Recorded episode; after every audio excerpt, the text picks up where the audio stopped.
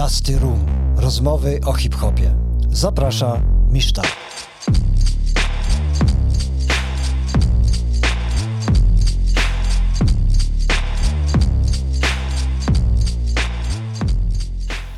Cześć, siemanko, witam Was po dwumiesięcznej przerwie w podcaście e, Rozmowy o hip-hopie. Dzisiaj nadajemy prosto z Krakowa, a jak jesteśmy w Krakowie, no to wiadomo, że moim gościem jest Plesz, Przeplach. Siemanko, witam Cię serdecznie. Moje uszanowanie, siema, witam Cię ponownie u mnie na rejonach. No, przyznam, że zwie- zwiedziłem z Tobą Zwiedziłeś trochę tych trochę. mieszkań, bo Tak. pamiętam nasz pierwszy wywiad e, w, Krakowie, Aha.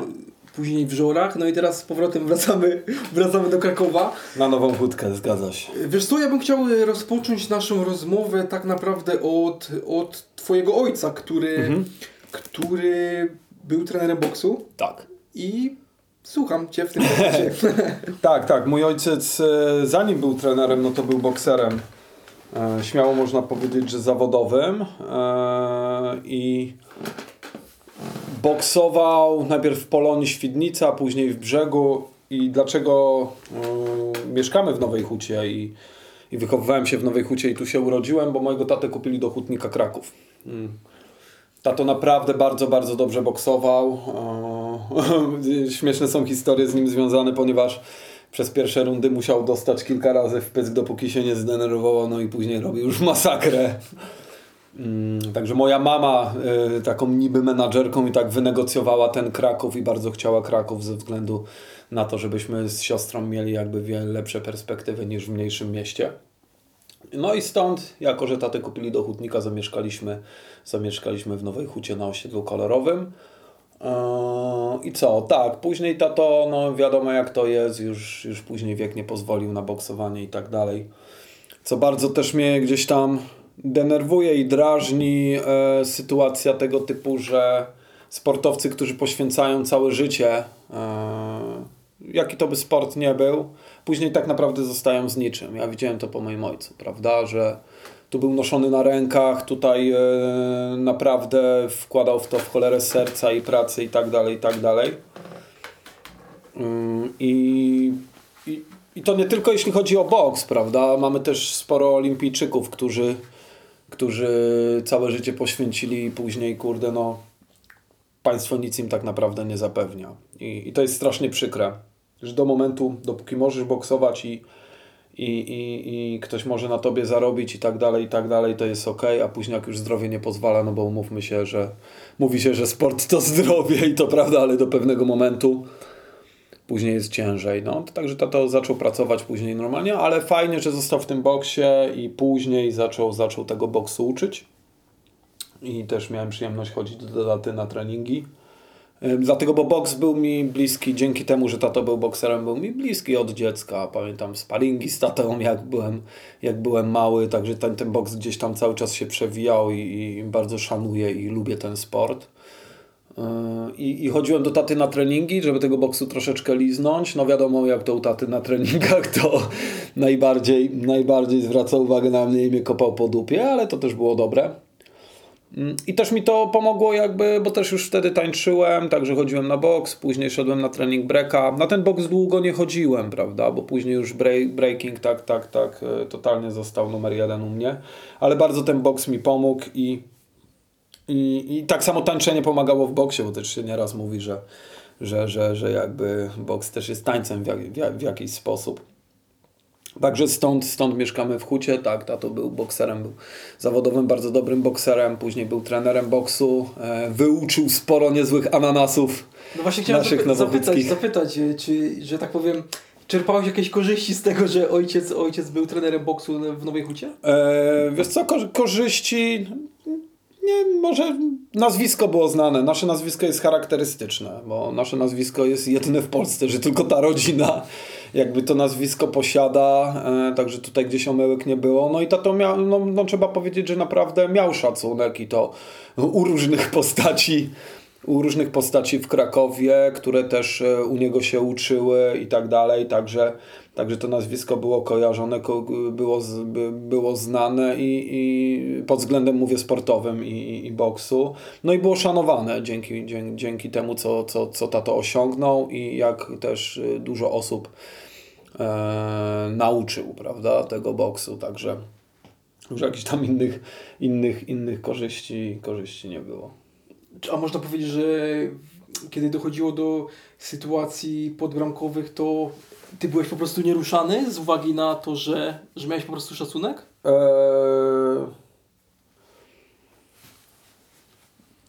Czy, czy, Lecz robi się czerwony.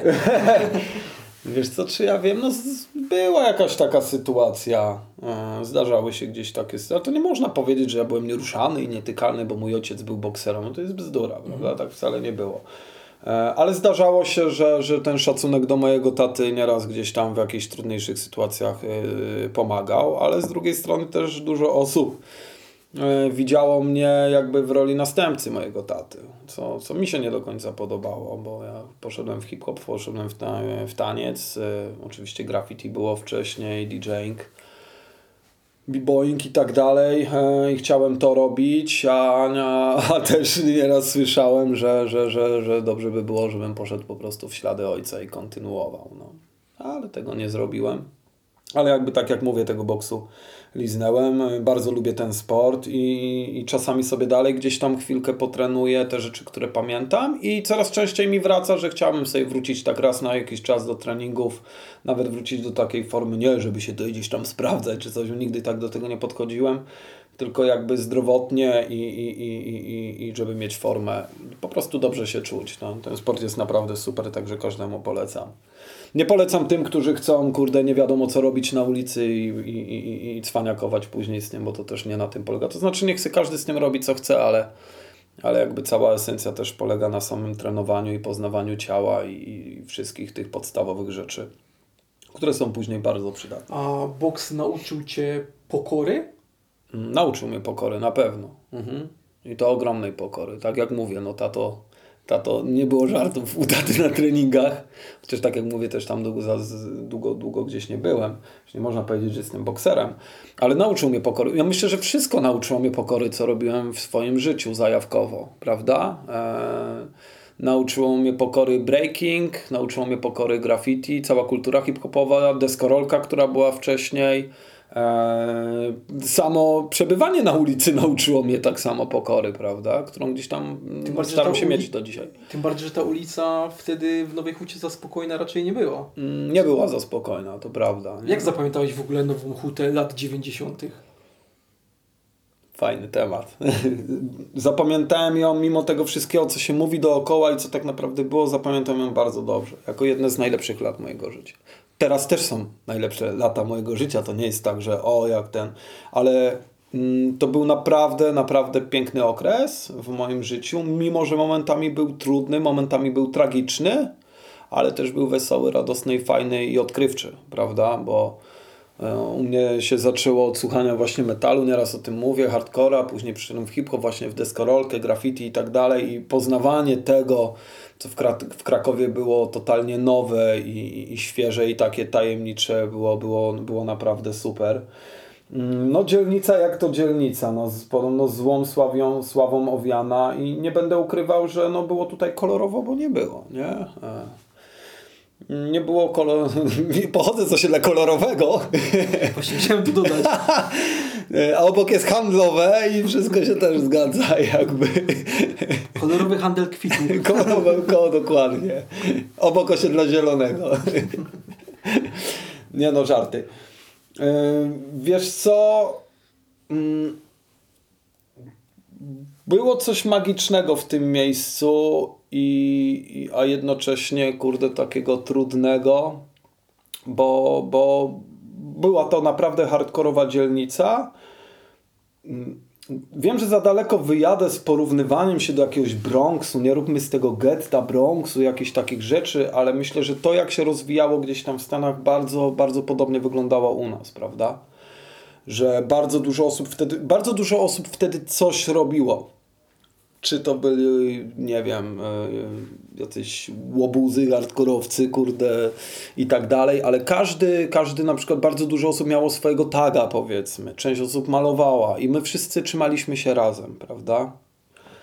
E, Czy to byli jacyś złodziejachy, czy jakaś dealerka i tak dalej, czy, czy, czy, czy, czy zwykłe chłopaki i tak dalej, ale czy w większości trzymaliśmy się razem, znaliśmy się na tej dzielnicy, Także jak wychodziłeś, miałeś czasami ekipy po 15-20 osób y, co chwilę, a czasami wszyscy się gdzieś widywaliśmy i, i nigdy nie było nudno, to, to na pewno muszę powiedzieć. Nieraz było bardzo nerwowo i, i, i, i rzeczy, które Yy, które gdzieś tam były trudne na ten moment, ale po jakimś czasie się po prostu do nich przyzwyczajałeś, nie? I dla ciebie one były normalne. No, jakieś wjazdy na osiedla, tu, że kogoś zamknęli, tu, że ktoś nawet zginął, tu, że kogoś pocięli. Po jakimś czasie dla ciebie było jakąś taką totalną normą, nie? Tu też nie chcę mówić, że ja byłem o Jezu, nie wiadomo kim i co ja nie widziałem i tak dalej, i tak dalej, bo, bo, bo to nie jest prawda. Byłem normalnym chłopakiem z bloku który chciał robić jakieś rzeczy, ale który też siłą, że, który siłą rzeczy no, pewne rzeczy widział. No, no to oczywiście, że tak. Uciec. No widział i uczestniczył w nich, nie? Tak samo, no bo to było, to było po prostu dla nas normalne, nie? Normalne, nienormalne, no bo później rzeczywiście, kurde, te rzeczy, które wydawały mi się normalne, nie do końca takie były, nie? Ale też dzięki nim, no kurde, jestem tu, gdzie jestem i, i to też miało wpływ na mój charakter i na to, jaką gdzieś tam jestem osobą, ale tak jak mówię, ja nie byłem żadnym, kurde, tam nie wiadomo jakim obuzem i, i tem, ale też swoje za uszami mam, nie? Jak każdy chłopak po prostu z osiedla.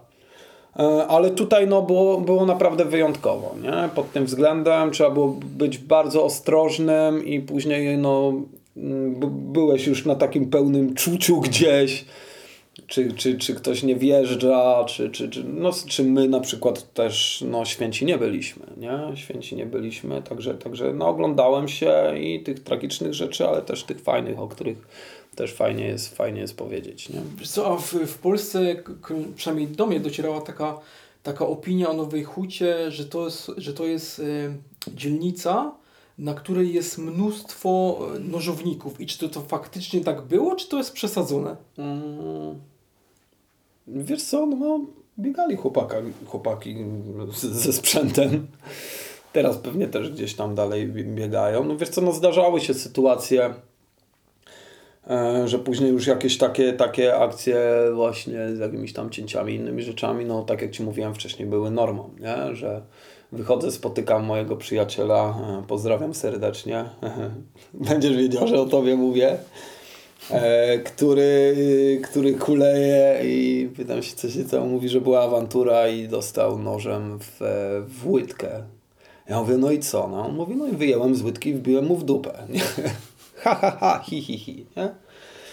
E, czy też e, kolega ode mnie z ekipy tanecznej, jak zadzwoniłem do niego, żeby wpadł na trening, jest takie kilka sytuacji, które teraz mi przychodzą gdzieś tam na myśl, też się gdzieś tam na ten temat nie będę rozwodził za bardzo, ale, ale dzwonię do niego, że, że jest sala i o tej, i o tej, czy by nie wpadł na trening. On mi mówi, no Marcin, kurde, sorry, nie wpadnę, no byłem w szpitalu, wczoraj stałem tam w kolejce po piwo na stacji, wjechali kolesie z nożami i dostałem w plecy kilka razy nożem, nie? Później musiałem tam uciekać, oni pobiegli za mną, pojechałem, strzyłem się, on się zszył i wrócił na tą stację po piwo. Gdzie mu kazali normalnie ci sprzedawcy wszystko tam, wiesz, w ogóle wypierdalaj stąd. On nic nie zrobił, no, no.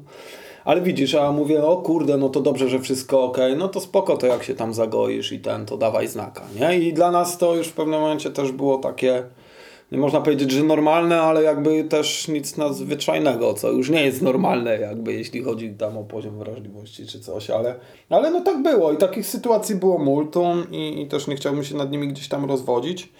Ale oczywiście zdarzało się, nie? Zdarzały się, zdarzały się sytuacje, w których ja też gdzieś tam czasami może i nawet widziałem, uczestniczyłem i tak dalej, nie? A masz takie, jak tak byś mógł sięgnąć wspomnieniami, w sensie nie musisz jakby mhm. opowiadać o konkretach, ale masz takie sytuacje, których wolałbyś nie widzieć? Z perspektywy czasu pytanie, oczywiście, bo wtedy, bo wtedy... Wiesz co, ja wychodzę z założenia, że, że wszystko, co się działo w moim życiu jest po coś, nie? Nie żałuję niczego, e, mogłem pewne rzeczy zmienić, gdzieś tam zrozumieć, nie żałuję niczego, co widziałem, co, czego doświadczyłem. e, i tak dalej, nie?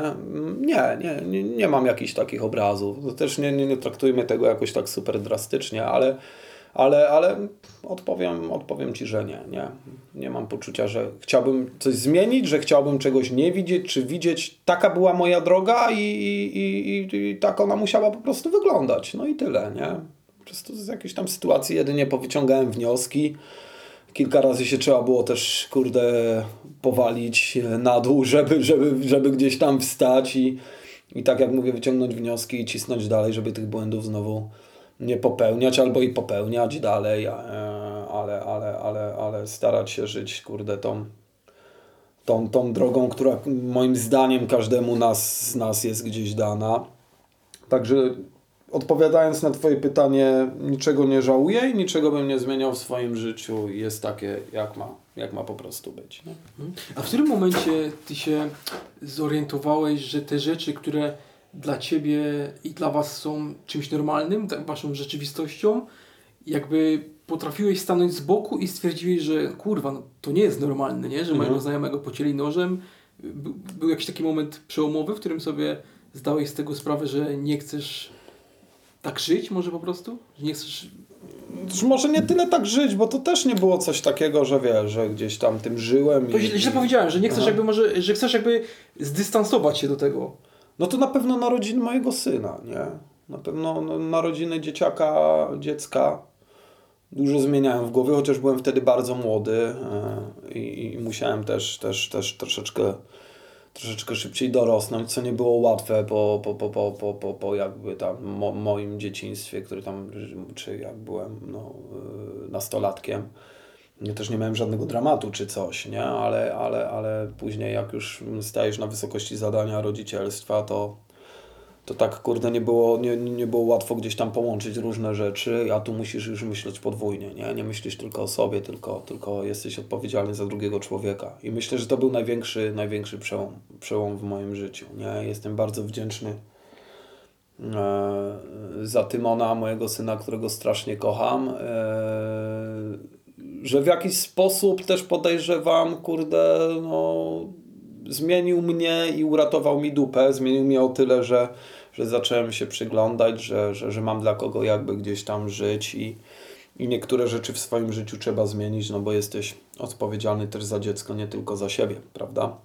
W tym momencie, jak jesteś odpowiedzialny też za siebie, no musisz być, żeby dziecku zapewnić jakiś tam byt, żeby miał rodzica i też dzieci, kurde, biorą z ciebie przykład prawda? I, i, i to, był, to był dla mnie taki moment przełomowy, jeśli, jeśli chodzi o, o moje życie, nie? Narodziny Tymona, które, które dużo zmieniło. Powiedziałeś wcześniej, że wszystko, co się stało w Twoim życiu, było po coś. Ja wiem, że to jest takie gdybanie, no ale gdybyśmy mogli przez chwilę y, pogdybać, to myślisz, y, jak wyglądałoby Twoje życie, gdyby Twój syn przyszedł na świat, załóżmy 10 lat później? Nie chcę gdybać. Wiesz? Okej. No Nie chcę gdybać i nie chcę, bo to wiesz... Ale my, myślałeś by kiedyś o tym? Myśl... Myślałem o tym. Nie wiem, wiesz co, no bo z jednej strony byłem bardzo wciągnięty zawsze i w muzykę, i w taniec, e, i w całą kulturę, którą wszyscy reprezentowaliśmy u nas na dzielnicy i, i jakbyś wtedy przyjechał, to naprawdę wygląda to inaczej niż tam. Wszystko było zbombione. Sporo ekip. Każdy coś naprawdę starał się robić. Jeden drugiemu pomagał. I w tym całym, kurde, hardkorowych rzeczach, które się działy, no to naprawdę to miało, to miało jakąś moc i taką odskocznię. Też nie chcę tu teraz mówić, o chłopak z getta, hip-hop uratował mu życie, wiesz. No to brzmi głupio. E, Znaczy, nie, nie, mi nie głupio, mówiłem, ale, wiem, wiem, wiem, ale takie ale- sytuacje się działy. tak, ale nie? po to też hip-hop jest. No właśnie. I po to też był jakby w Stanach, nie? Ja tak nie chcę takimi tymi pustymi No ja sloganami znaczy- jakby rzucać, ale taka jest prawda, że, że, że po to to jest. To, był, to było dla biedoty, która musiała sobie jakoś poradzić, kurde, z, wiemy jak to wyglądało, to znaczy wiemy, nie mieszkaliśmy tam, ale z tego co czytamy i możemy posłuchać od osób, które tam nawet mieszkały, że tam naprawdę było, było przerypane. I u nas było podobnie, no nie mogę porównywać tego do Nowego Jorku i tego No jak tak, to ale wyglądało, ja, tylko się wtrącę, no umówmy się, gdyby nie hip-hop, to naprawdę wielu, wydaje mi się, Dokładnie. chłopaków nie chodziłoby po tym świecie. Zgadza już. się. No nie no, taka jest prawda, nie? Taka jest prawda. I to jest moc tej kultury, że jakby z niczego tak naprawdę, tylko z potrzeby robienia czegoś i kreatywności możesz zrobić coś fajnego i, i, i jakby zmienić swoje życie, nie? Bo jakby do breakingu nie potrzeba nie wiadomo czego. Tak samo graffiti. Writerzy zawsze sobie poradzą z puszkami. I ogromny szacunek mam do tej kultury od zawsze, zwłaszcza, że zaczynałem jakby od, ja nigdy siebie writerem nie nazywałem i nie wiadomo, tam nie, nic nie, rob, nie, nie wiadomo co robiłem.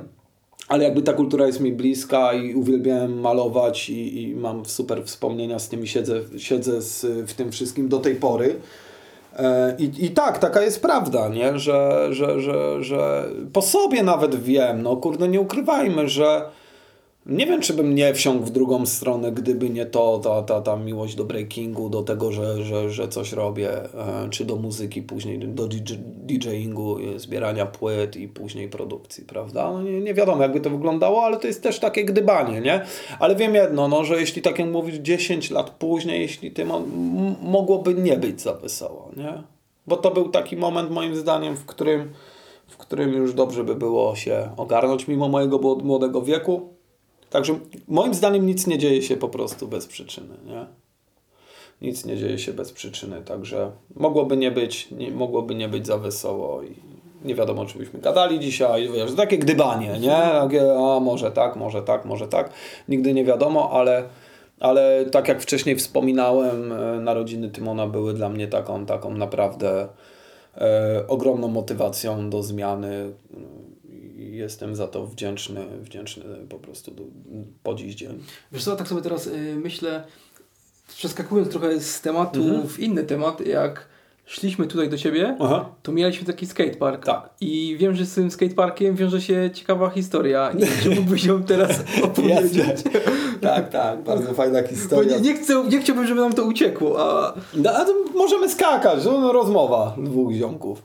E, tak, no bo wróciłem do tej dechy, tam e, się tak tym chwalę, jakbym nie wiadomo co robił, ale, ale wróciłem do deskorolki, bo mi sprawia totalną frajdę. no, w kwestii chwalenia się to możesz opowiedzieć historię akurat sprzed kilku dni.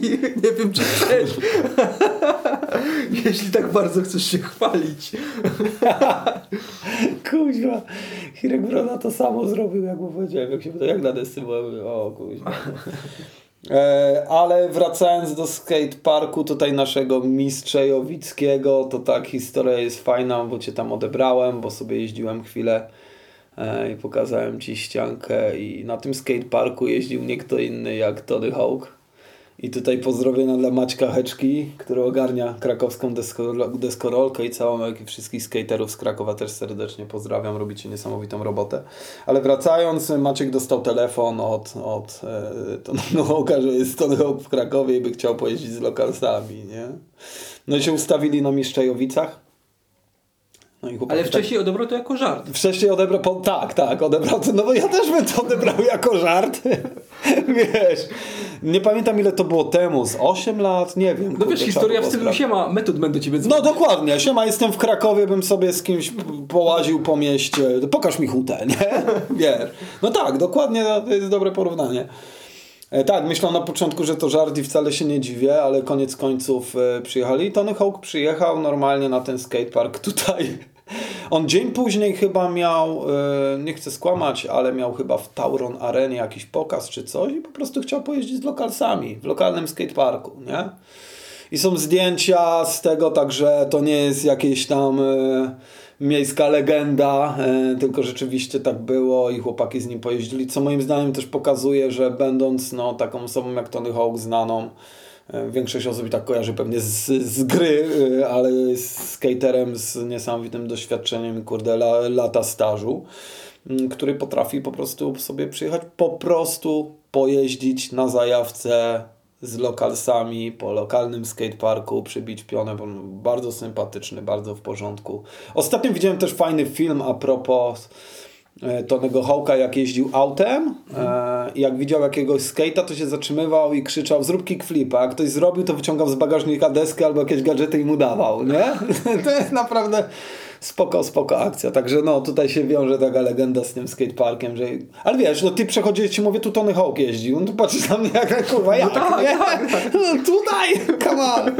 No ale taka, to jest prawda, sprawdźcie sobie i też fajne zdjęcie jest z tej akcji, jak Tony Hawk jest na ścianie, e, robi jakiś trik, a pod spodem jest wrzut mojego przyjaciela Urwisa z Dons, także to też fajna, fajna pam, pam, pamiąteczka dla, dla A Nodego. tutaj ludzie e, jakby Tonego Hawka rozpoznali od razu, czy... Wiesz co, tam, tam już czekała ekipa A, odpowiednia, Aha, że, okej, że okej, okej. Maciek chyba zwołał ekipę i, i czekali na... On przyjechał jeszcze z jednym prosem, ale nie pamiętam, nie, sorry, nie pamiętam teraz jak się nazywa, ale, ale no, no, no konkretna ekipka, nie? Także wszyscy sobie jeździli tam i...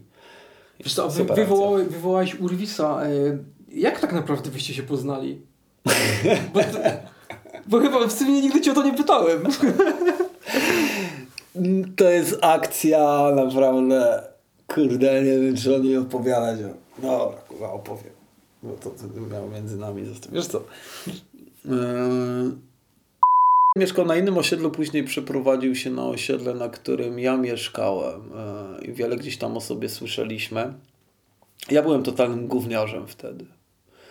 Miałem może 14 lat, 13-14 jakoś tak i była sytuacja tego typu, że yy, miałem spinę z jednym z writerów, bo mi zamalował pracę. Yy, ja go gdzieś tam dorwałem i zabrałem mu farby. Za to tak to wyglądało wtedy. No? Dalej chyba tak to wygląda, ale. I on się poskarżył chłopakom na, na, na swoim osiedlu, nie? I, i e, o to, że. A ja na tym osiedlu miałem dziewczynę wtedy, także często przechodziłem, no i dochodziło do nerwowych sytuacji, że tam nieraz się kurde tukłem. No, no za każdym razem jak szedłem do niej, no to było gdzieś tam nerwowo, nie? I Urwis szedł e, z jednym z kolesi z tego osiedla. E, ja przechodziłem, pamiętam, przez pasy. Pamiętam, że byłem totalnym gówniarzem. I, i, ten koleżka podszedł, który zresztą świętej pamięci, e, Barek, e, który później był bardzo moim bliskim przyjacielem, naprawdę. Świetna osoba, która mi bardzo dużo jakby pomogła i mam super wspomnienia z nim. Był często kierowcą, jak jeździłem na zawody b-boyowe. E, e, tak samo znał się z Decem, z całą ekipą. E, ale początki wyglądały tak, a nie inaczej. E, i, I właśnie Barek podszedł do mnie i mi sprzedał tubę od razu nie, z partyzanta. A szedł z Urwisem. Ja, oczywiście co ty kurwa robi, że on starszy ode mnie, większy, ja taki gówniar. I ja patrzę, obok niego koleś ma super stary z fedlejsami. A ja miałem też super stary na nogach. I pamiętam, że Urwis to zobaczył i odszedł na bok. Nie chciał brać w tym udziału. Jest kłótnia, ja dostałem szczała i w ogóle mam to totalnie w dupie, bo ten koleś obok, kuźwa, ma super stary z fedlejsami, które są kurwa nie do dostania.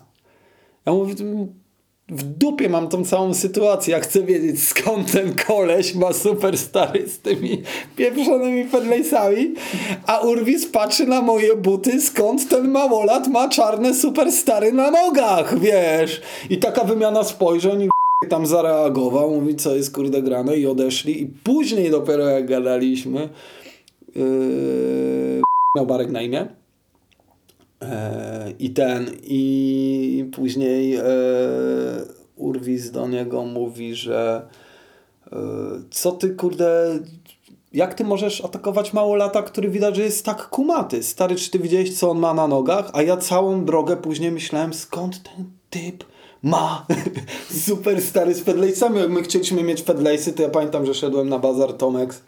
Bardzo prze- przepraszam wszystkich sprzedawców, ale pytał jeden, jeden model takich chińskich, jakichś butów, totalnych podrób, ale miały grube sznurówki, które po prostu dla nas były na wagę złota. I my chodziliśmy niby, że mierzymy te buty i kradliśmy te sznurówki, żeby mieć fedlejsy. Nie. A tu koleś przychodzi z oryginalnymi, grubymi, piękny, super stary. Także tak poznałem, tak, tak się poznaliśmy z Urwisem. Ja zapamiętałem jego właśnie z butów, to znaczy wiedziałem też o jakichś tam literach i tak dalej, no bo coś tam czasami robił. Także tak e, i, i, i, i, i, i no i tak, tak, tak się poznaliśmy, nie? Później do tej pory się śmiejemy z tej sytuacji, jak sobie ją przypominamy, a najlepsze, że właśnie ten koleżka, który mi tą tubę wypłacił później, był mi bardzo, bardzo bliską osobą i bardzo mnie przeprosił też za to. Okazało się, że mało lat nakłamał i, i później on miał przesrane. A ja miałem też luz, że się gdzieś tam postawiłem, wiesz, w tej sytuacji. Pamiętam, że miałem dwie reklamówki jeszcze z jakimiś zakupami, wiesz, nie? Podchodzi dwóch kolesi, w ogóle więksi, starsi. Ja jestem totalnym gówniarzem, ale, ale co ty robisz w ogóle? Co to, co, co to jest, wiesz, za jazda, że podchodzisz mi z partyzanta tubę wypłacasz, nie? Na ulicy. Także no tak, tak się poznaliśmy. Nie? Jak myślisz, co jest kluczem do tego, że wasza, no chyba mogę tak powiedzieć, przyjaźń przetrwała tyle lat? serce do tego, co robiliśmy, ogromne. Eee, ja do, dołączyłem do Dons jakoś 99 chyba.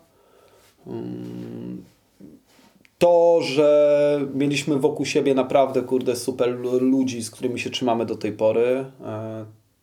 To, że nasza ekipa była totalnie zwariowana i, i, i taka, no, no, czasami wybuchowa, czasami wesoła, jak to ekipa, prawda? Myślę, że szacunek wzajemny do tego, co robimy, y, zawsze mogliśmy na siebie liczyć na pewno. My mieszkaliśmy razem. Był taki moment, że mieszkaliśmy nawet razem. Y, Też to śmiesznie dosyć, dosyć wspominam. E, y, No i tak, no i, no, i, no i to przetrwało lata. I ja jestem ogromnie, kurde, dumny z tego, że po dziś dzień my wszyscy dalej robimy to samo, nie?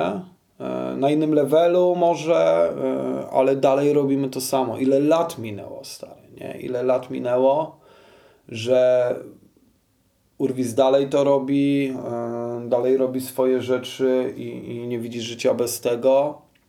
Że chłopaki z Record którzy też bracia y, y, Woda i Junior, e, mają sklep z płytami. Na przykład z nimi jest też tak, bo to była jedna nasza ekipa, prawda? Z nimi jest też związana taka historia, że zanim mieli sklep, no to oni byli największym dostawcą muzyki dla nas wszystkich. Nie? Woda wtedy mieszkał w Londynie, to zawsze, pamiętam, przywoził, zawsze od wody, każdy miał coś od wody i my, dzięki niemu mieliśmy takie troszeczkę okno większe, mieliśmy sporo świeżego materiału. Jak się dowiedział, że tam zaczynam przygodę z winylami, zawsze mi przywiózł jakiś winyl, zawsze ktoś dostał jakiś CD. I to z taką muzą, która była wtedy niedostępna totalnie. Także oni byli takimi już wtedy rekord dla nas, dealerami muzyki. Później jego brat zresztą robił to samo, także najlepsze co mogli zrobić to otworzyć sklep z winylami, nie? I dla mnie niesamowicie się na to patrzy, że po tylu latach oni mają sklep z winylami, e, Urwis zajmuje się tym, czym się zajmuje, dalej robi świetne rzeczy, tak samo Embiid, e, Mm, Później dołączył do nas Iwan i tak dalej, i tak dalej. e, I super się na to patrzy, że po tylu latach jesteśmy razem, robimy dalej te rzeczy, wspieramy się. I też fajne jest to, to jest dla mnie takim też osobistym jakby gdzieś tam sukcesem, że, że dużo osób y, jest po prostu trzeźwa, nie? że się poogarnialiśmy, fajnie było, fajnie, poimprezowaliśmy się, la, ale, ale, ale że większość osób y, po prostu z, z, tego, z tego środowiska, które było właśnie w latach 90. i że trzymamy się do tej pory, poszła w trzeźwość, to też na pewno jest taką, taką dużą inspiracją. Także mega szacunek dla Was chłopaki za to wszystko, co robiliście i co, co robicie, ponieważ dla mnie to jest totalny motor napędowy i po prostu cieszę się, że Was mam. Każdego po kolei pozdrawiam i moje serducho zawsze dla Was. A można powiedzieć, że Urwis był jedną z tych osób, która pomogła Ci przejść na, że tak powiem, Jasną stronę mocy. jasną stronę mocy? Tak, oczywiście. Był dla mnie ogromną inspiracją. W sensie on był pierwszy, tak? On był pierwszy, tak, on był przede mną i mi pokazał, że da się. E, Też e, na pewno ogromną, ogromny wpływ jakby na, na tą moją decyzję o, o, o zaprzestaniu. Decyzję na, na, na życie na trzeźwo miał e, Guzik z zespołu WHE, bo on jeszcze przed nami wszystkimi e, przestał pić. E, A ja wtedy grałem w WHE, ale też jeszcze gdzieś tam popijałem i patrzyłem się, kurde, no to da się, nie? Da się nie pić, można jeździć na koncerty, robić, no ale dobra, byłem małolatem głupim. Ale później Urwis miał na mnie taki ogromny wpływ e, jako przyjaciel. I nie tam, że namawiał i moralizował, po prostu swoją osobą pokazał, że da się i że warto przede wszystkim, nie? I to wiem, że dla niego było też trudne, no bo wszyscy wtedy w, gdzieś tam w imprezach, w melanżu i tak dalej, a on, on po prostu się ogarnął i, i to, to, to był taki też dla mnie, to była dla mnie ogromna motywacja, żeby, żeby, żeby, żeby zakończyć, no, no, i- no i się udało, nie? Także ja też, też dużo bardzo zawdzięczam A to y, Urwisowi. Było dla ciebie, bo okej, no ludzie są, to taki truizm, ludzie są różni i Mhm. jakby różnie na, na różne sytuacje reagują w życiu i u ciebie to było tak, że bez problemu sobie z tym poradziłeś, czy musiałeś z tym walczyć przez dłuższy Znaczy, czas? wiesz co, to jest taki trochę paradoks i mm, z tym nie można walczyć. Bardziej się poddasz, to tym lepiej. Bo tu nie chodzi o walczenie. Jak ja słyszę, że ktoś mówi, ale ty masz silną wolę, ja nie mam silnej woli. ja nie mam silnej woli. Wiesz, nie? Nie mam kompletnie silnej woli, ja nie chcę walczyć i po prostu to wszystko gdzieś tam późnił, puściłem, przyznałem się, że no kurde, poszło to gdzieś za daleko i trzeba coś z tym zrobić, nie? Jakby to gadaliśmy wcześniej o pokorze, nie? Ja mam pokorę też przed tym, bo widzę, jakie to jest gówno i świństwo. Ile nawyrządzało, kurde, ludziom krzywdy, mi krzywdy i, i gdzieś tam wszystkim bliskim wokół. E, I, i, i tak, i ja nie, tak jak mówiłem, nie mam silnej woli. Chciałem, chciałem przestać, bo, bo widziałem, że to zmierza, kurde, już w takim bardzo niebezpiecznym gdzieś kierunku, nie? Że nie chcę, żeby to tak wyglądało. I na początku oczywiście było, kurde, trudno, nie? No bo uczysz się gdzieś tam na nowo, no bo to gdzieś kontroluje twoje emocje i tak dalej, i tak dalej, zwłaszcza za mało lata, jak wszystko się opierało, kurde, na, na, na melanżu, większym lub mniejszym no to musisz troszeczkę na nowo sobie z tym życiem, z tym życiem radzić, ale to jest do zrobienia i w tym momencie naprawdę nie wyobrażam sobie, że, że, że, że, że mógłbym wrócić, nie? Kiedyś sobie nie wyobrażam, a kurde, jak można grać w ogóle na trzeźwo, nie? Cokolwiek, czy, czy, czy, czy pójść na imprezę, jak w ogóle trzeźwe życie, to nic fajnego właśnie, nic fajnego. Wiesz, to jest takie złudne, nie? Bo, bo jakby alkohol i inne używki w pewnym momencie są o tyle zdradliwe, że yy, robią z nas kogoś, kim chcielibyśmy być. Dodają nam odwagi, nie? Jestem kurde kozakiem, jestem cwanekiem, albo nie wiem, łatwiej mi się do dziewczyny zagadać. Jakieś takie po prostu rzeczy, które wychodzą gdzieś tam z naszych kompleksów i niedowartościowania. Często to gdzieś wywodzi się z dzieciństwa. Ja nie chcę robić siebie jakiegoś terapeuty, bo to nie o to chodzi i ja jestem też głupkiem ale na, na bazie jakby gdzieś tam doświadczeń zebranych, jak słucham innych ludzi i, i, i po sobie wiem, no to, no to gdzieś te rzeczy muszą mieć ujście i, i wtedy jak się pojawiają jakieś używki, no to troszeczkę ułatwiają ci się stać tym, kim chciałbyś być, nie? Problemem jest, gdy tych używek nie ma i zaczyna się robić nerwowo, zwłaszcza jak zaczynasz w młodym wieku, no to twoja bania gdzieś kształtuje się na podstawie, że tych emocji te emocje nie są gdzieś tam prawdziwe, tylko kontrolowane przez to gówno, nie? No i później już jest problem, bo, bo no tak jak się nieraz mówi, jest fajnie, no to pije, jest lipa, no to pije, jest średnio, no to pije, nie? No bo trzeba pić, no bo jak to wszystko gdzieś tam udźwignąć. E, czekaj, przegonię gołębia. Idź stąd. I ten. Także na początku jest wiadomo trudno, yy, ale no wszystko jest do zrobienia. Także Urwis był dla mnie, no pokazywał mi, że da się. Nie? Mówię, dobra, idę w to, nie? bo nie chcę. Chcę robić fajne rzeczy, a nie chcę tracić swojego życia. Wiesz, później jest tak, że rzeczywiście na alkohol ci gdzieś tam pomaga, ale jest coraz gorzej. Pomaga ci na chwilę, ale na drugi dzień kurwa, musisz sobie poradzić z tym dniem. A tu masz często kaca, moralniaka, nie wiem, nie czujesz się na siłach, żeby cokolwiek robić. Mi też bardzo, bardzo dupę uratowała muzyka, bo ja pamiętam, że jak mikser leżał tam kilka dni niepodpięty, bo jak gdzieś tam grałem i, i, i popiłem, no to mówię, cholera, nie ćwiczyłem, nie? że straciłem ten dzień, później się nie miałem siły, źle się czułem, też fizycznie bardzo źle się czułem, nie, psychicznie oczywiście też, ale fizycznie mówię, okej, stop, nie, że trzeba coś z tym zrobić. No i, no i zrobiłem. Jak będzie, to zobaczymy.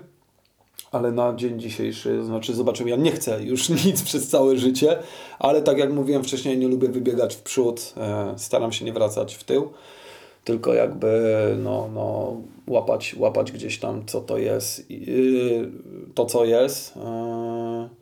I tak sobie staram gdzieś tam z tym radzić, nie? Mm, I nie wyobrażam sobie w tym momencie, że, że mógłbym sięgnąć po jakąkolwiek używkę. A tu w tej chwili ile już lat jesteś na trzeźwo? Liczysz to w ogóle? Bo... W lipcu minie 13 lat? 13 lat minie w lipcu, no.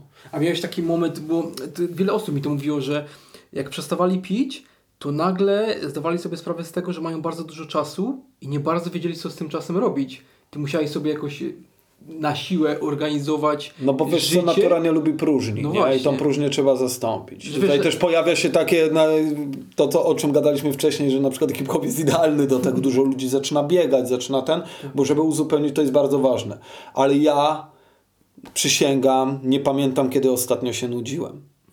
Także Okej. dla mnie, ja i tak nie miałem czasu na wszystko, bo po prostu moja głowa była tyle pełna pomysłów, zwłaszcza jak e, robisz to wszystko na trzeźwo, zaczynasz czuć tak, jak naprawdę powinieneś to czuć, wtedy się zaczyna prawdziwa jazda.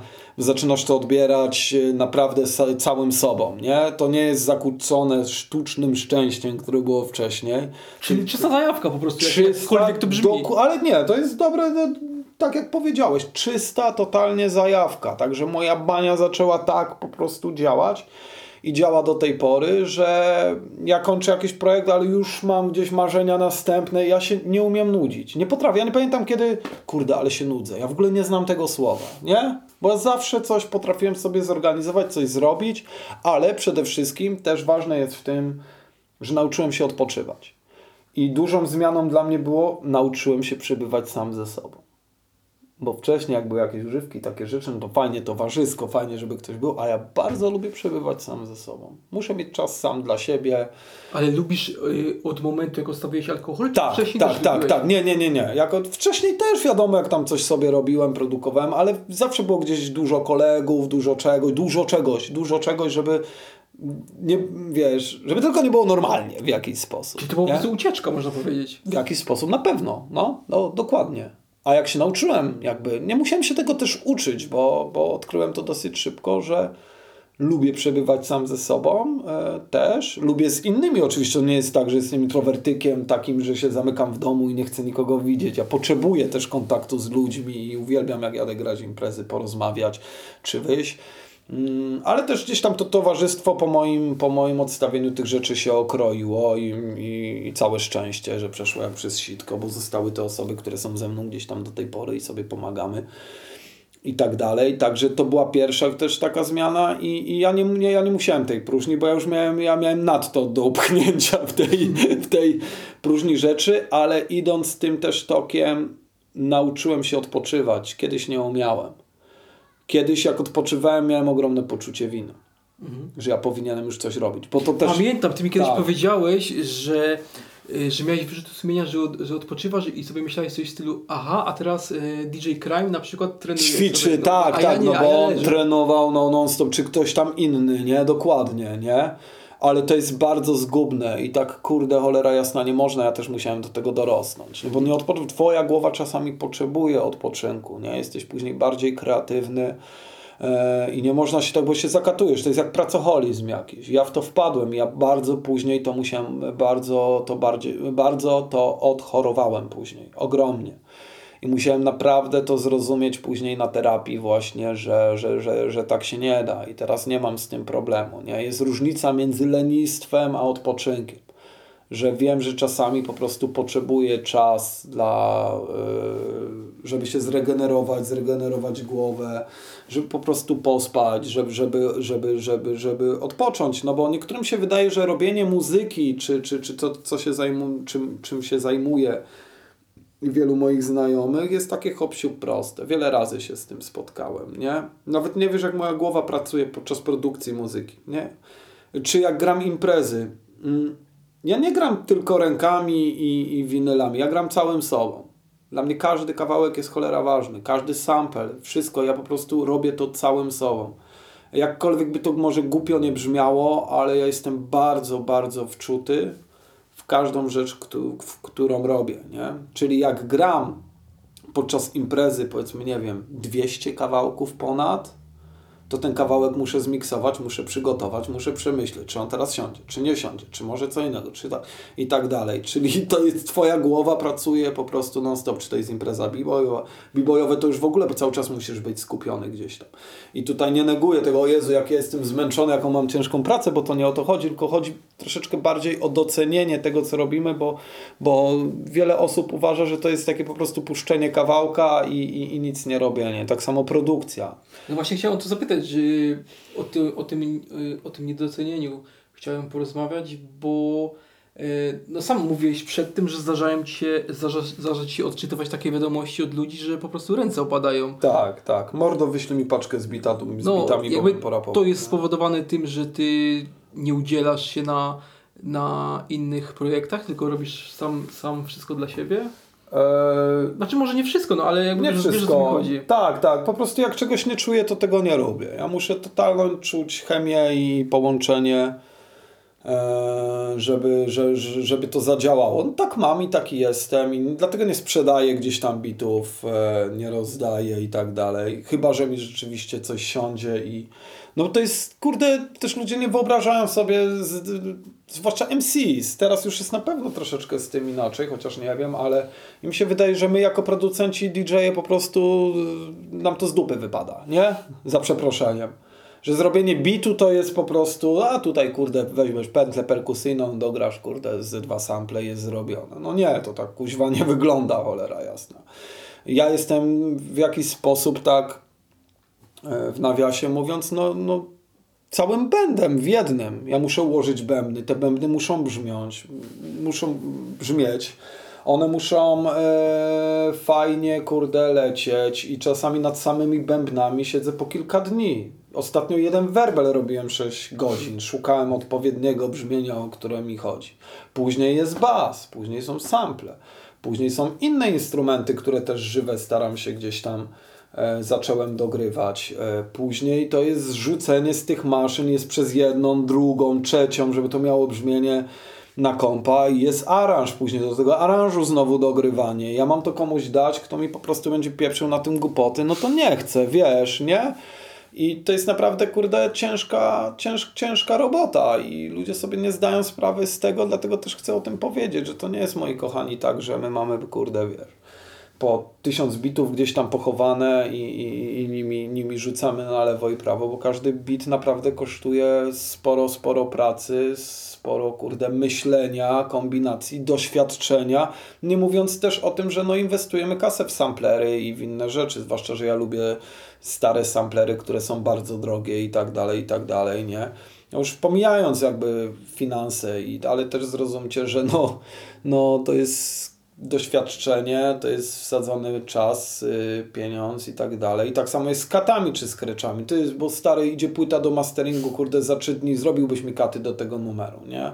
Ja katy muszę przemyśleć, muszę znaleźć teksty, które pasują. One, nie każdy tekst pasuje pod dany kawałek i, i to też nie jest proste i po prostu pracochłonne. I tak troszeczkę chciałbym z tej bańki tych ludzi wyjąć. Y, Oczywiście nie cisnę im czy coś, zawsze przesłucham to, co mi wysyłają, e, i, i, ale, ale, ale piszę właśnie gdzieś tam w dużym skrócie to, o czym my rozmawiamy, jak jest, jak jest jakaś gdzieś tam niejasność i ktoś w dwa dni potrzebuje, czy coś tam, nie? Bo to jest, to jest po prostu śmieszne, no. Nie da się. Poza tym moim zdaniem, no kurde, sorry, ale producenci powinni brać pieniądze, kurde, i to dobre pieniądze zabity, nie?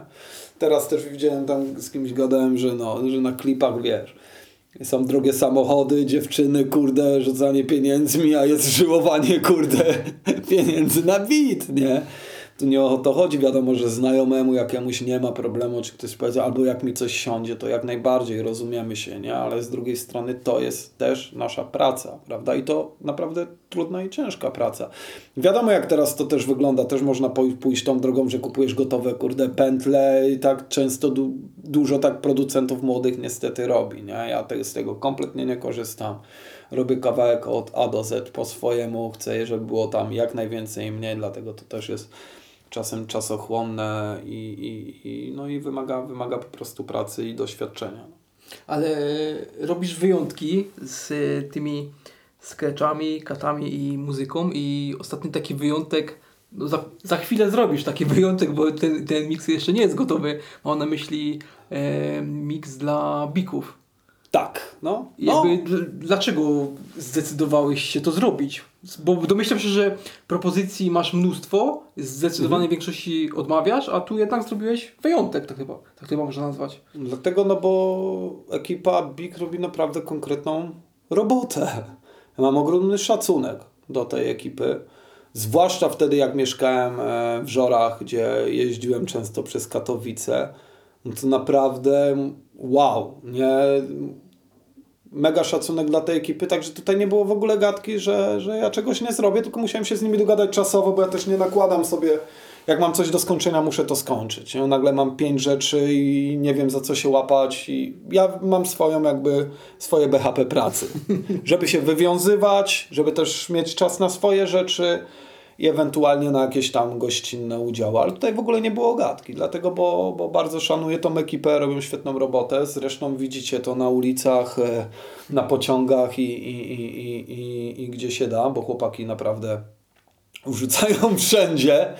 Zwłaszcza ich, kurde, raftopy mi się bardzo podobają, ale no, reprezentują naprawdę konkretnie, także tutaj no, no nie ma gadki, nie? Nie ma gadki w ogóle bez zastanowienia. Także tak, takie wyjątki się zdarzają, pewnie, że tak. A można powiedzieć, że z, zeszłoroczny finał Red Bulla, na którym grałeś, był jedną z najtrudniejszych imprez w swoim życiu? Na pewno. Na pewno, wiesz co, często powtarzam, że do każdej imprezy staram się przygotowywać i, i w każdą imprezę wkładam serce Tak, i tak ale dalej. nie, chodzi o to, co się wydarzyło wcześniej. Aha, Pod tym kątem. Aha, okej, chyba wiem do czego też pijesz. Znaczy sam Red Bull rzeczywiście był trudny, no bo grasz tylko kawałki jakby, do których masz, wiele osób o tym nie wie, e, do których Red Bull musi mieć prawa autorskie. Czyli ja też spędziłem bardzo dużo czasu wcześniej nad produkcją, bo chciałem troszeczkę zmienić, chciałem trochę zmienić to, co teraz było w Red Bullu grane. Nie do końca mi to się działo, troszeczkę chciałem dać organiki w tym wszystkim, tro, troszeczkę bardziej żywej muzy, swojego stylu po prostu. Ja nie chciałem być tam tylko odtwarzaczem, tylko chciałem dać, tak jak ja widzę muzykę do breakingu, chciałem ją przekazać. To było bardzo trudne, bo nie mogłem grać swoich digów, do których Red Bull nie ma praw autorskich. Także e, musiałem, musiałem nieźle się nakombinować. Sporo czasu spędziłem w studio. E, tutaj też podziękowania dla wszystkich. E, Grzesiu Bąk, który mi pomógł z kontrabasem. E, Dobry Kick, tak samo DJ Crime. To były osoby, które mi tym wszystkim pomogły, e, ale przede wszystkim pomógł mi e, niestety świętej pamięci Damian Niewiński z zespołu Flu, e, który nagrał mi tejki perkusyjne w studio. Damian zawsze kochał bardzo breaking. Nie? Breaking dla niego to on uwielbiał. Opowiem wam jedną historię. Jak Damian kocha breaking. Graliśmy na Litwie z Flu na jazzowym festiwalu. I e, był taki moment, na, na dość duża scena, gramy w przebraniu zwierząt, bo tak graliśmy czasami, po prostu przebieramy się za zwierzęta, dobra, no to przebieraliśmy się i graliśmy. Jest taki moment e, w koncercie Flu, gdzie ja wychodzę i robię seta breakowego, nie? I też tam tak było, że wyszedłem, zrobiłem seta, wracam i później mam taką bitwę na skrecze plus klawisz Bolana. I gramy tam któryś numer i nagle wybiega koleś, taki porobiony na scenę, który ma opaskę. Widać, że coś tam działał, ale ochrona go w ogóle wpuściła luz i on biegnie, ma drona w ręce, biegnie i wali typowi tym dronem w głowę i zaczyna stary tańczyć, nie? Na tym.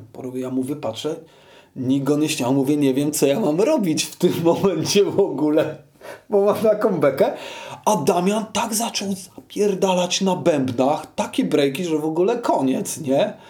No i ja mówię, dobra, no to zostawiłem gramofony sampler, idę do tego kolesia i staram się jakoś łagodnie go, bo mógłbym go poskładać i znieść, ale wiesz, tam było dużo sprzętu, niech kąpnie, przewróci cokolwiek, no nikt nam za to kasy jakby nie odda. Trzeba też umiejętnie jakby takie sytuacje rozgrywać, także jakoś mi się udało. Wyszło doświadczenie. Wyszło doświadczenie, on szedł, ochrona się kapła, że jest coś nie tak, no i go wzięli. Ja też powiedziałem, żeby go tam nie, nie, nie nic nie ten. Yy, okazało się, że on był z jakiejś kapeli, która grała wcześniej, porobiony, nie wiem czym, nie chcę wiedzieć nawet. A Damian dalej na tych bębnach tam ciśnie. E, ochrona myślała, że to był jakiś e, tancerz w naszym show, bo wcześniej robiłem seta, dlatego go wpuścili klaszą, kurde, co za jazda i co oni mają na przygotowywane jeszcze. No nie, to nie był, to znaczy zrobił show, ale spontaniczne. I po koncercie Damian podchodzi i mówi Stary, ja się tak zajarałem, bo myślałem, że jakiś b-boy z Litwy się wbił i będzie robił seta po prostu i się zrobi dżem b-boyowy. Ja to słyszałem, jak on zaczął grać.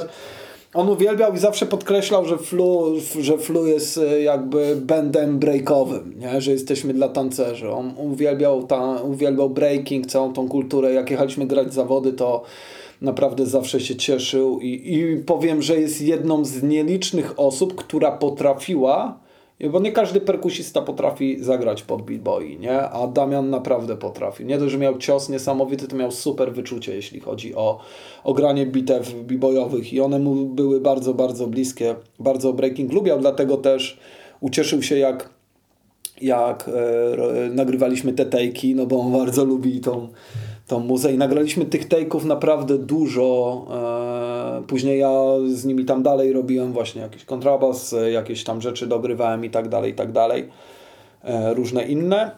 Ale też był fajny motyw wtedy podczas tej sesji nagraniowej w Studio Centrum, e, na osiedlu kolorowym w ogóle, tam gdzie się wychowywałem. Bardzo dobre studio, polecam. Zostało nam 15 minut, 20 jakoś czasu koniec, koniec, koniec jakby nagrywek. Już skończyliśmy wszystko, co mieliśmy nagrać. Ja krzyczę do Damiana, Damian, proszę cię, zagraj mi takiego panka, nie? Ale jakiego panka? Jak mam go zagrać? Mówię, tak jak czujesz, stary. Bo Damian też lubiał mocniejsze rzeczy grać, także też lubiliśmy często jeździć razem, ponieważ mogliśmy sobie posłuchać mocniejszej muzy i tak dalej. Mówię, tak jak czujesz punka mi zagra. Ja muszę mieć te take'i, muszę mieć twój take punkowy. I zagrał tak, że w ogóle masakra, nie? I mam to, ja dograłem do tego bas, dograłem, dograłem gitarę i ten kawałek też wyjdzie z osobą, z którą też e, współpracuję w tym momencie. Jest to polski MC, ale więcej Wam nie zdradzę, żeby co, nie rozbijać energii, ale projekt naprawdę będzie mistrz i tam właśnie też będzie ten kawałek z moim Damiankiem na perkusji. I wracając, bo tak się troszeczkę... Wiesz co, czekaj, bo ja no. w, w, jakby w obowiązku, czuję się w obowiązku, żeby dopytać jeszcze. A, e, chodzi, okej, okay, no nie będziemy no. zdradzać, ale to powiedz tylko, dlaczego się zdecydowałeś z polskim MC współpracować, bo to jest ważne, że z polskim MC, bo ty raczej Aha. za polskimi MC, z tego co wiem, to nie przepadasz za bardzo. Nie, wiesz co, ja lubię, jest sporo bardzo dobrych osób, które świetnie nawijają, nie? To nie jest tak, że jestem obrażony na polską scenę i że nie lubię. Nie lubię po prostu pieprzenia głupot, nie? E, też nie mówię, żeby moralizować w tekstach, tylko kurde, wartość liryczna jest dla mnie bardzo ważna i kto jak pisze i o czym pisze. No może być kawałek o imprezie, może być o czymś, ale to jak on jest podany i, i, i jak e, jest dla mnie bardzo, bardzo ważne. I jest sporo osób, które naprawdę świetnie w Polsce nawijają. To nie tak mówiąc, żeby to nie brzmiało, że się obraziłem na całą polską scenę. Fakt faktem nagrywam bardziej za ocenami, za ocenanu yy, z ludźmi. Yy, ale, ale też byłem otwarty na polską scenę.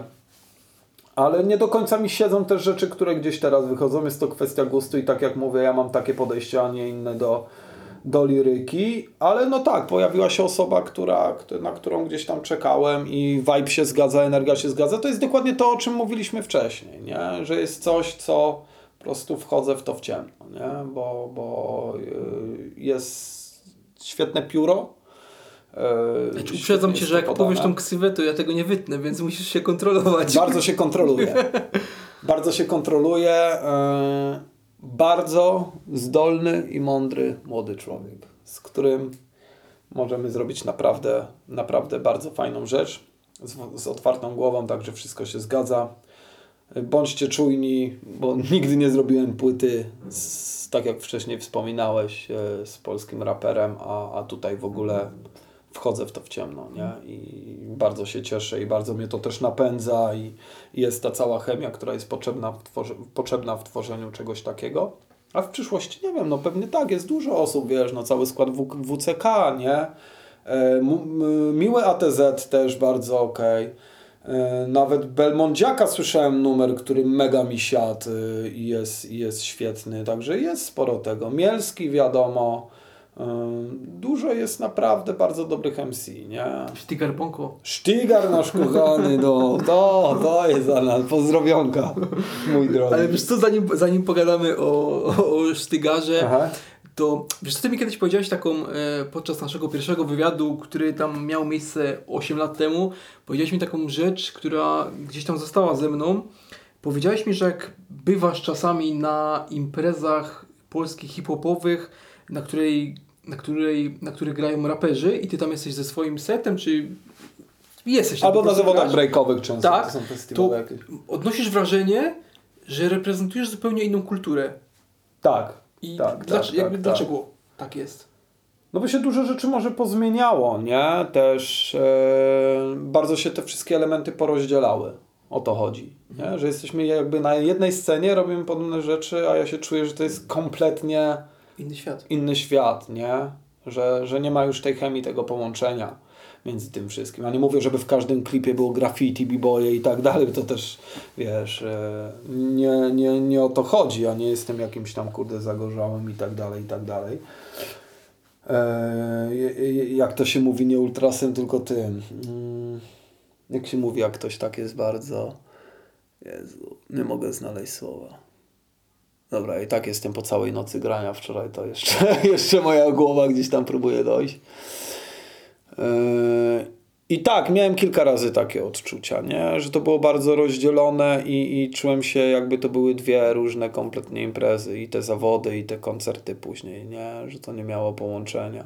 Nie zawsze, to nie jest tak, że zawsze tak było, ale, ale momentami albo jak grałem gdzieś na jakimś festiwalu, to, to czułem się jakbym był, że to nie jest festiwal hip-hopowy dla mnie, prawda?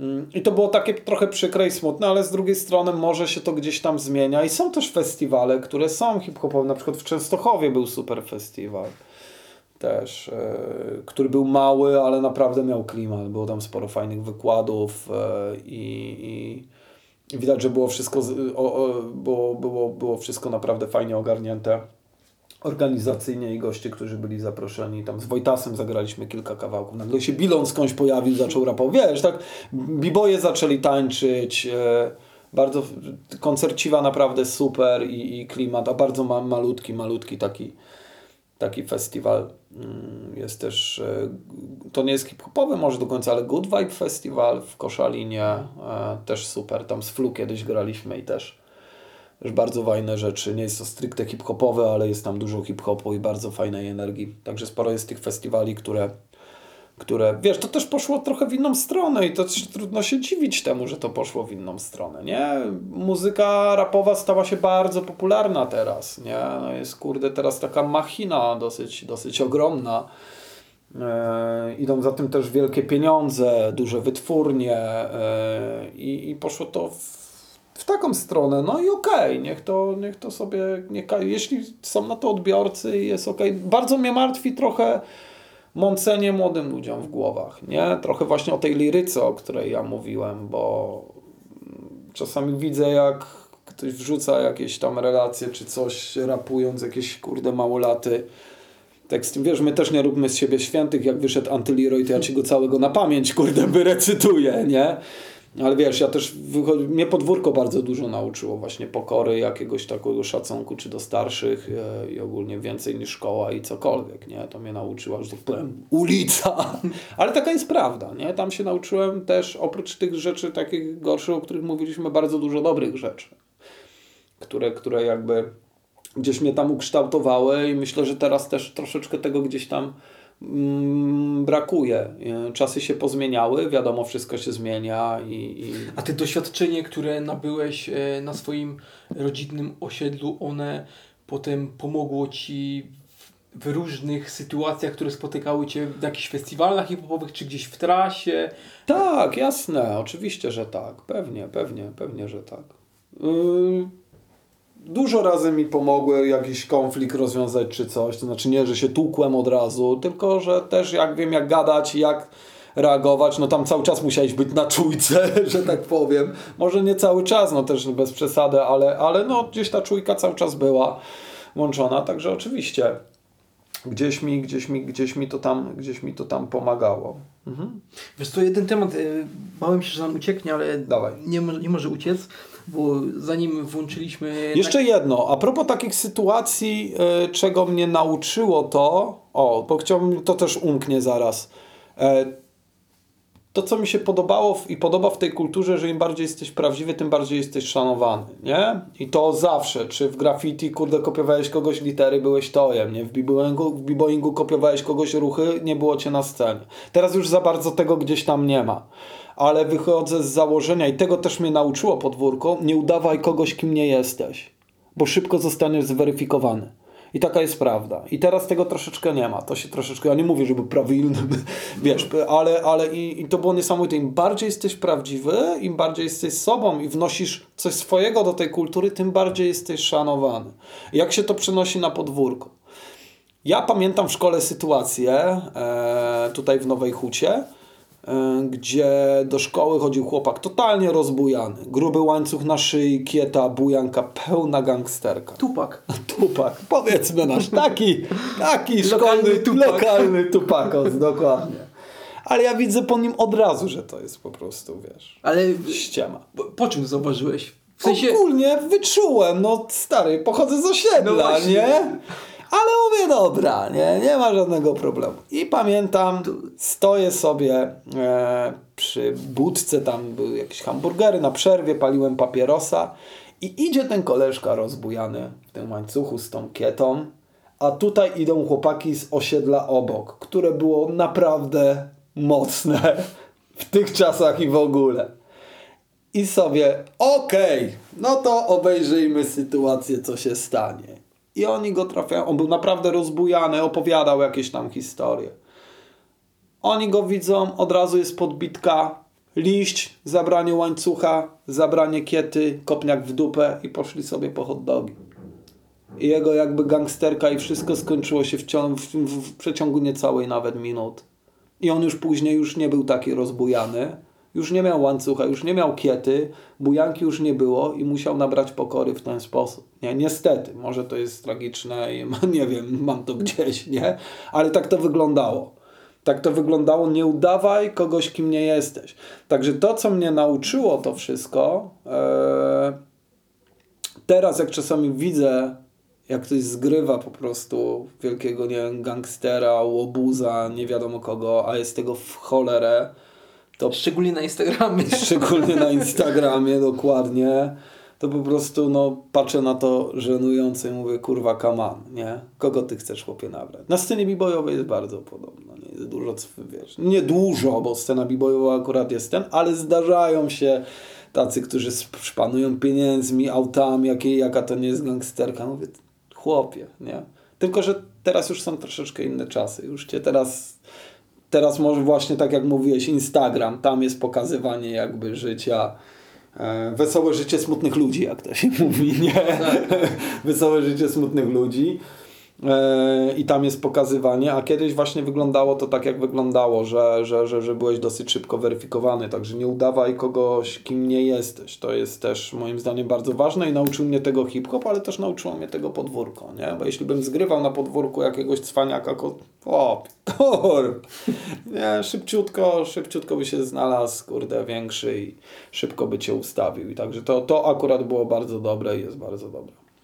E, Chciałem, żeby nam nie uciekł ten temat, który poruszyliśmy wcześniej, e, Mhm. zanim włączył się, włączyło się nagrywanie, bo powiedziałeś mi, że e, no jak większość ludzi, którzy zajm, któ- które, które zajmują się rzeczami kreatywnymi, e, te osoby są najczęściej, albo może i zawsze, bardzo wrażliwe, Tak. a tej wrażliwości na osiedlu no nie możesz pokazywać, bo, bo cię zjedzą po prostu.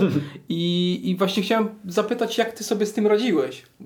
Wiesz, teraz możemy o tym pogadać, nie? Wiesz co, kurde, yy, no radziłem, no nie radziłem, no rzeczywiście osoby, które robią jakieś tam rzeczy, no mają inną wrażliwość moim zdaniem i to jest, nie, że ja sobie tam wymyśliłem, że tylko masz inne podejście nawet do słuchania muzyki, e, czy, czy, czy, czy do innych rzeczy. Do odbierania rzeczywistości. artysty- Do odbierania rzeczywistości, dokładnie, nie?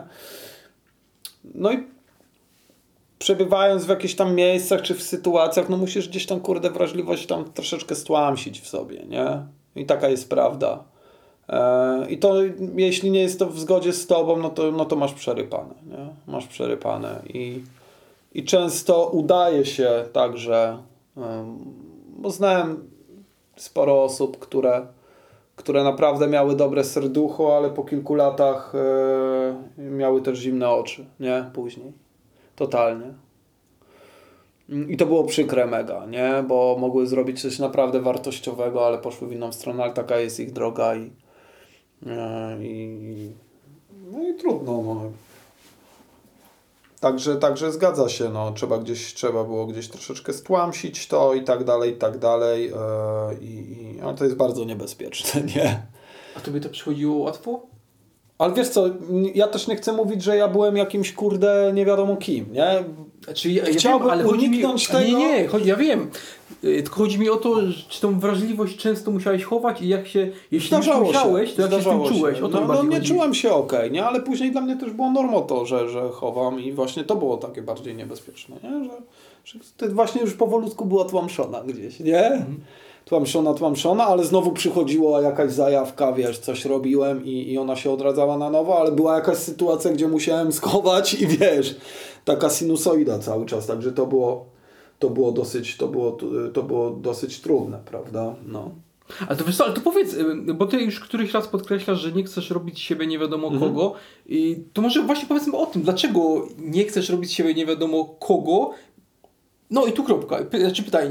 Bo, w sensie, bo ja jakby No. wiem, co chcę, co chcę, co chcę, żebyś mi powiedział, tylko nie potrafię tego ubrać Znaczy, Wiesz pytanie. co, ja nie chcę, żeby też e, ludzie odebrali, że Jezu, co ja przeżyłem, nie wiadomo czego, o co on nie robił, jakim to nie był, wiesz, to jest to, nie robię z siebie kogo, kim nie jestem, ale są pewne rzeczy, które gdzieś tam przeżyłem, przeżywam i tak dalej, i tak dalej i ja nie chcę ich zmieniać, nie zmienię i, i tak jest, prawda, ale nie chcę, żeby ktoś odebrał, kurde, że nie wiadomo, że byłem jakimś, kurde, chuliganem, biegałem z nożami e, i tak dalej, i tak dalej. Zdarzały się rzeczy nerwowe, tak było na tej dzielnicy. Musieliśmy być, kurde, czujni, musieliśmy dostać w pierdol ze przeproszeniem albo dać komuś w pierdol, bo się zdarzyło, że wjechało do mnie do klatki, chcieli mi wjechać do domu dziesięciu, kurde, chłopa, naprawdę, kurde, dużych i dostałem konkretny wpierdol za darmo. Wciągali mnie do piwnicy, stary, za nogę. 10 osób mnie tukło. Jak rano dozorczyni zmywała krew, to jak z rzeźni. Nie? I gdyby mnie wciągnęli do piwnicy, prawdopodobnie bym, nie, nie, nie wiem, czy mógłbym to przeżyć.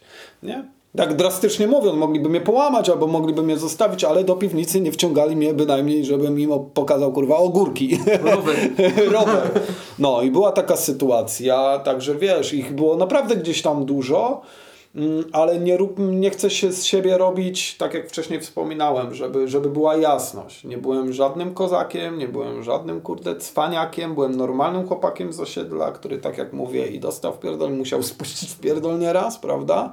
Takie było życie, tak to wyglądało i, i żeby tutaj po prostu była jasność. Nie chciałbym z tego wszystkiego, o czym rozmawiamy, żeby wysz, wyszło coś takiego, że o ja pierniczę, jaki to jest, kurde, coś tam, gangster i tak dalej. Nie, tak nie było. Byłem normalnym chłopakiem, jestem normalnym chłopakiem z osiedla, który gdzieś tam no, zobaczył swoje, obejrzał swoje, przeżył swoje. I tyle, prawda? No. I tych dobrych i złych rzeczy, bo były i dobre i złe. Także tutaj, żeby była po prostu jasność, nie? Tak, z jednej strony tak, ale z drugiej strony, żeby powiedzieć to naokoło, osoba, która jakby jest doświadczona w, w relacjach z ludźmi i widziała niejedno, jednak potrafiła się zdziwić na niektóre twoje historie. Jakby dlatego o to pytałem. Aha, tak, no nie no jasne, no to to jest to, o czym mówimy, co dla nas było w pewnym momencie normalne, dla powiedzmy chcia- normalnych no właśnie, ludzi. chciałbym jakby gdzieś znaleźć te... Tak, tak, tak. Nie było gdzieś tam normalne, nie? Jakby niektóre historie, których większość historii nie chcę po prostu przytaczać, bo, bo nie wiem, czy te osoby chciałyby, czy nie chciały, o, których, o niektórych rzeczach się nie mówi, nie? Ale też nie róbmy nie wiadomo jakiego getta i nie wiadomo czego, ale niektóre rzeczy zostawiam po prostu dla siebie. Ale zdarza się, że czasami gdzieś tam mówiłem i to było dla mnie całkiem normalne i ktoś kuźwa był w szoku, nie? Albo myślał, że ściemniam, nie? No przez ja w ogóle nie chwalę się tymi rzeczami, nie rozpowiadam, bo to też nie o to chodzi, nie ma się tam, wiesz, do końca, są gdzieś tam sprawy między nami i tak dalej. E, chwalić, ale, ale rzeczywiście były takie sytuacje, że albo ktoś myślał, że ściemniam, albo, albo, albo no, dla niego to było kurwa no, no, jakieś tragiczne, nie? No. rzeczą, którą się musisz pochwalić jest e, twoja płyta z Epromem. Yeah. Daliście znać jakiś czas temu, że rzeczy się dzieją. Tak. Mija rok i płyty jak nie było, tak nie ma. Co tam się po drodze wydarzyło? Wiesz co, no, natłok pracy Michała myślę, nie? Nie chcę zwalać wszystkiego na niego oczywiście, ale płyta jest zmiksowana, mastering też się kończy, e, zdjęcia na okładkę są zrobione, ale też musimy wziąć pod uwagę, że Michał ma pracę jaką ma i, i jest ona czasochłonna i, i wymaga, no kurde, mix i mastering to jest naprawdę kawał, ciężki kawał, kurde, chleba, umiejętności, sprzętu, to dopiero jest jazda. Michał to robi na, na, na, na, na, naprawdę super profesjonalnie, stąd ilość, kurde, zleceń, które ma.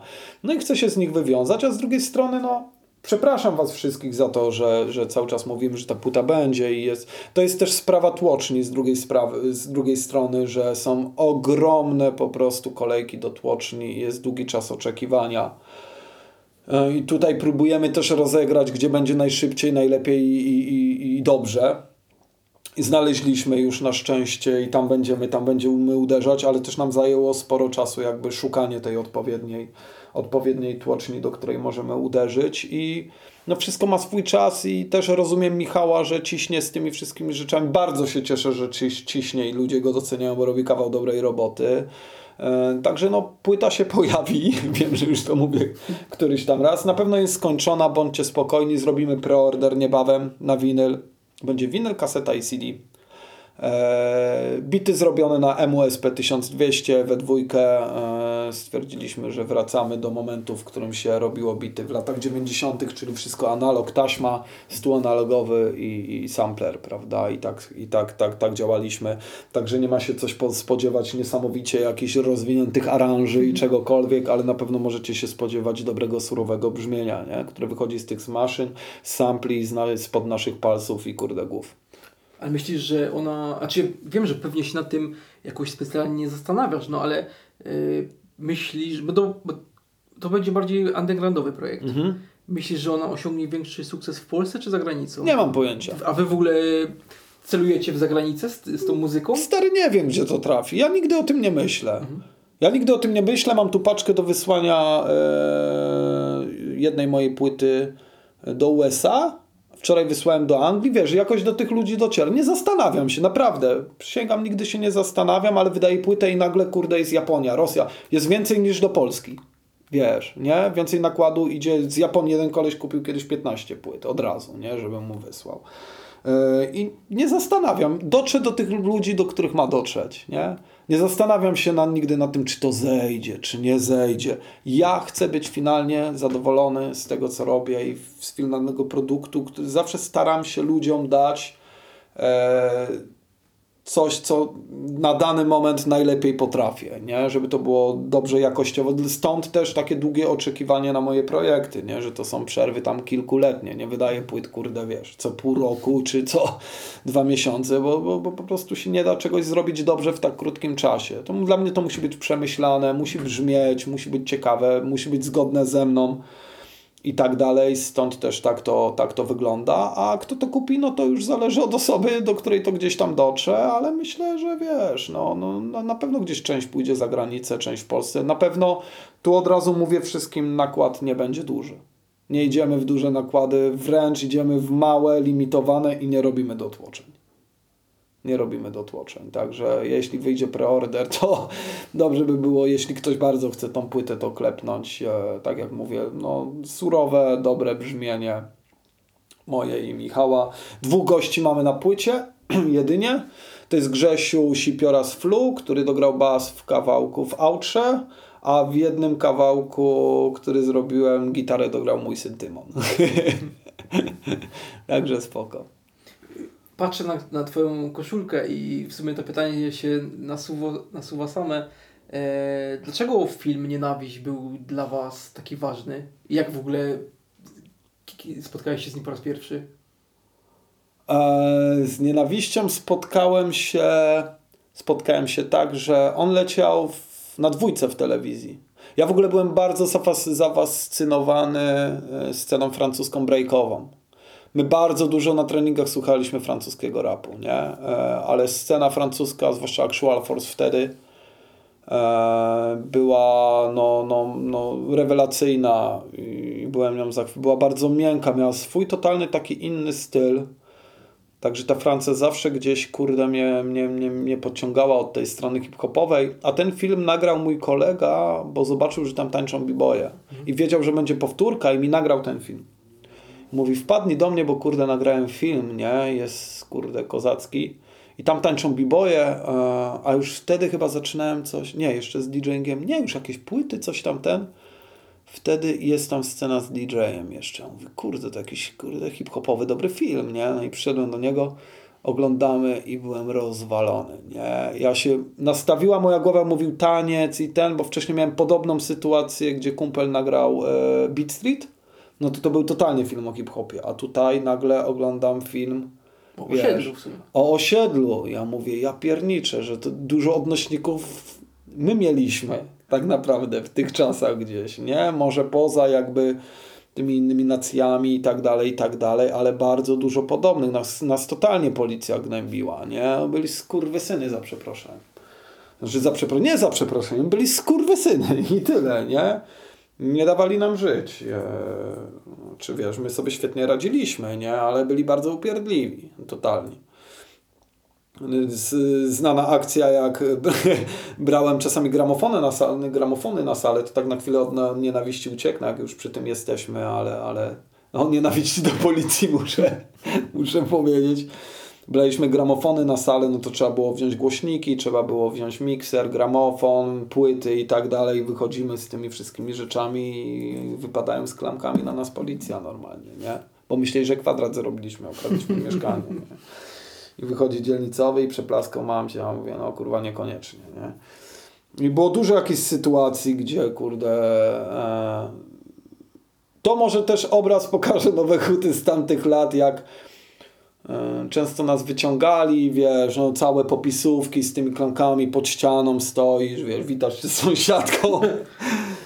E, Takie popisówy, nie? Totalne żeby nas gnoić, ale pamiętam jak raz stoimy pod blokiem, chyba w pięciu, właśnie z rozłożonymi rękami, nogami, a po drugiej stronie ulicy kolesie dziesionują typa. Czyli okradają No, tam, no, no. Tak, tak, tak. I oni stoją, pilnują nas z tymi klamkami, nie wiedzą co mają robić, bo jak pobiegną za nimi, to my im spieprzymy, wiesz. No i część pobiegła, część nas uciekła w ogóle, część w ogóle jakiś się totalny harmider.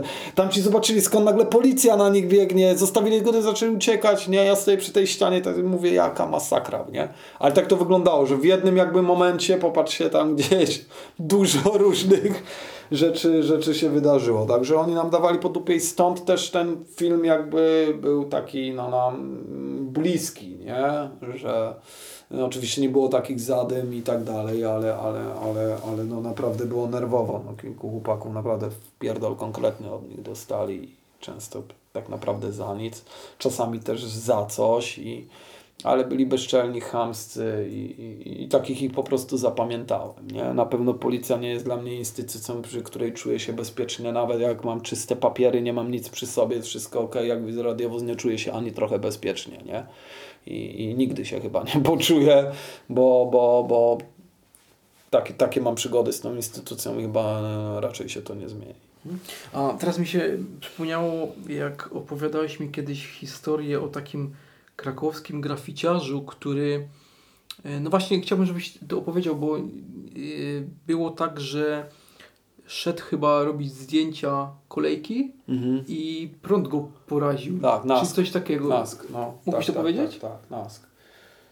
Eee, no tak, Nask i chyba kurde w dzień jego urodzin, czy dzień, dzień wcześniej.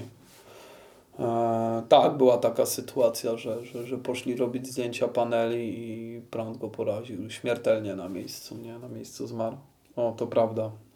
Robił, robił fajne, ciekawe, robił fajne, ciekawe rysunki. Ale on jakby stał koło.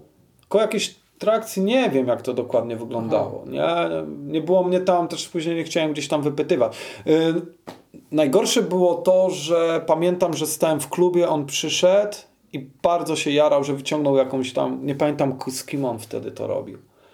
I on przyszedł i mówi, że zrobili właśnie, że, że malowali, nie? Eee, I kto wtedy go spytał, ty pokaż zdjęcia, czy ja, czy ktoś z kim stałem obok. Masz foty? Nie, nie, jutro idę zrobić, nie? No. To było w klubie, pamiętam. No i, i, i wtedy to było, nie? I, I poszedł i niestety, kurde,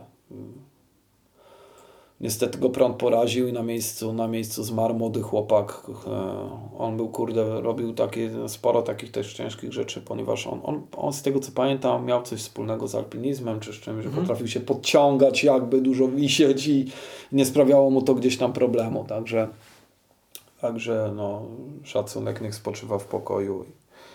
I, i młody, uzdolniony chłopaka niestety, kurde, przez... Nie ma żartów też na, na, na kolei, nie?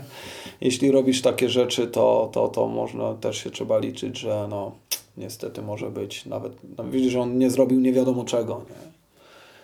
I, I skończyło się tak tragicznie, jak się skończyło, także niech spoczywa w pokoju. Litery wiszą, wpisy są pisane czasem, także chłopaki też nie zapomnieli.